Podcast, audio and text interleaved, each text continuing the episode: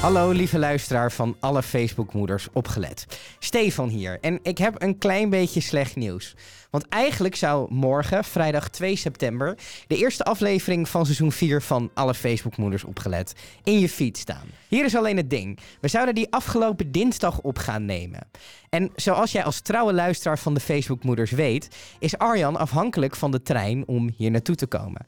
En die dag was net een grote landelijke treinstoring, waardoor dat niet ging. Dus wij in de agenda's kijken, hebben we nog een ander moment deze week? Nou ja, dat lukte dan niet. En toen hebben we nog gekeken, goh, misschien op afstand. Maar ja, dat is allemaal zo geforceerd en dat, dat klinkt gewoon niet lekker. Dus toen hebben we helaas besloten om de uitzending een weekje op te schuiven. Maar niet getreurd, we gaan er nog steeds 10 maken. Dus geen minder Facebookmoeders in je feed. Gewoon alles net even een weekje later.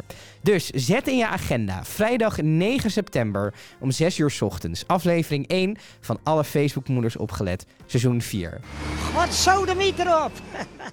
En lieve mensen van de NS, staak is prima. Doe jullie goed, opkomen voor jullie rechten. Maar niet aankomende dinsdag. Dat willen we heel graag opnemen.